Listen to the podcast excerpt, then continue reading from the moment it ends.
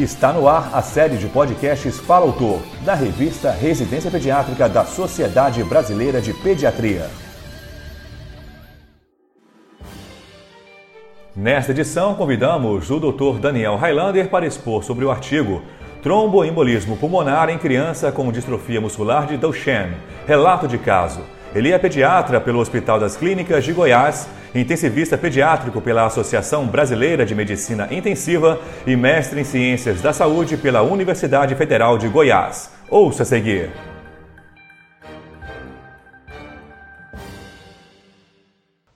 O tromboembolismo pulmonar, o TEP, não é uma condição comum entre as crianças, sendo um desafio diagnóstico para os pediatras tanto seu espectro clínico, sua limitação dos exames complementares e até a falta de evidências na população pediátrica fazem com que um grande índice de suspeição seja necessário. A trombose venosa, por sua vez, ela ocorre a partir da interação da tríade de Virchow, conhecida pela lesão endotelial, estase vascular e hipercoagulabilidade, sendo que em até 95% dos casos teremos alguma causa subjacente, como acesso venoso central, câncer, cardiopatia congênita e distrofias musculares, como é a própria doença de Duchenne. No nosso caso, o paciente tinha 11 anos de idade, era do sexo masculino, diagnosticado com distrofia de Duchenne, obeso, restrito ao leito, cadeirante, que apresentou-se com uma queixa de queda da cadeira de rodas três dias antes, e o início desde então de prostração, hiporexia, dispneia e dor torácica. Não tinha febre e não tinha tosse. No exame físico, estava hipocorado, febril, taquidispneico, consciente orientado. A ausculta cardíaca nada estava alterada. A ausculta respiratória tinha estertores finos em base direita e a frequência cardíaca de 144 batimentos por minuto, pressão arterial normal para a idade e uma frequência respiratória de 50 incursões por minuto. O paciente então foi internado para investigação complementar e iniciado um tratamento empírico para a pneumonia adquirida na comunidade, junto também à oxigenoterapia. Com os avanços científicos e também o aumento da taxa de sobrevivência dos pacientes críticos e crônicos, o número de casos de TEP tem aumentado. Na nossa população pediátrica, ele varia de 8,6 até 57 casos para cada 100 mil crianças hospitalizadas.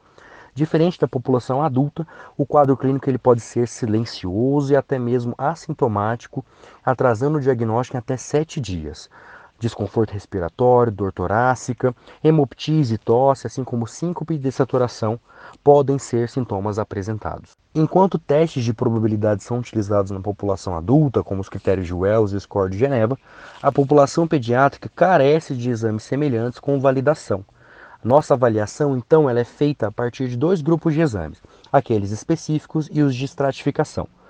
Para exames específicos, destaca-se a angiotomografia, que é o nosso exame de escolha devido à sua disponibilidade, tempo de realização interpretação, além do baixo custo e elevada acurácia. Quando falamos de avaliação da severidade e definição terapêutica, a gente procura sinais de sobrecarga cardíaca, sendo então utilizado eletrocardiograma, ecocardiograma e também os marcadores de necrose miocárdica. A partir dos exames, os pacientes são divididos em alto risco, aqueles que já têm algum comprometimento cardiovascular, inclusive clínico, os pacientes de intermediário risco, que apesar de terem PA normal e bons sinais de hemodinâmica, têm alguma alteração de eco, eletro ou marcadores de necrose, e os de baixo risco, que têm todos os exames normais. Nosso paciente em questão apresentava um eletrocardiograma com apresentação típica, conhecida como S1Q3T3, além de um ecocardiograma com sinais de aumento da pressão pulmonar e dilatação de câmara direita, e a angiotomografia fez o diagnóstico de tromboembolismo pulmonar.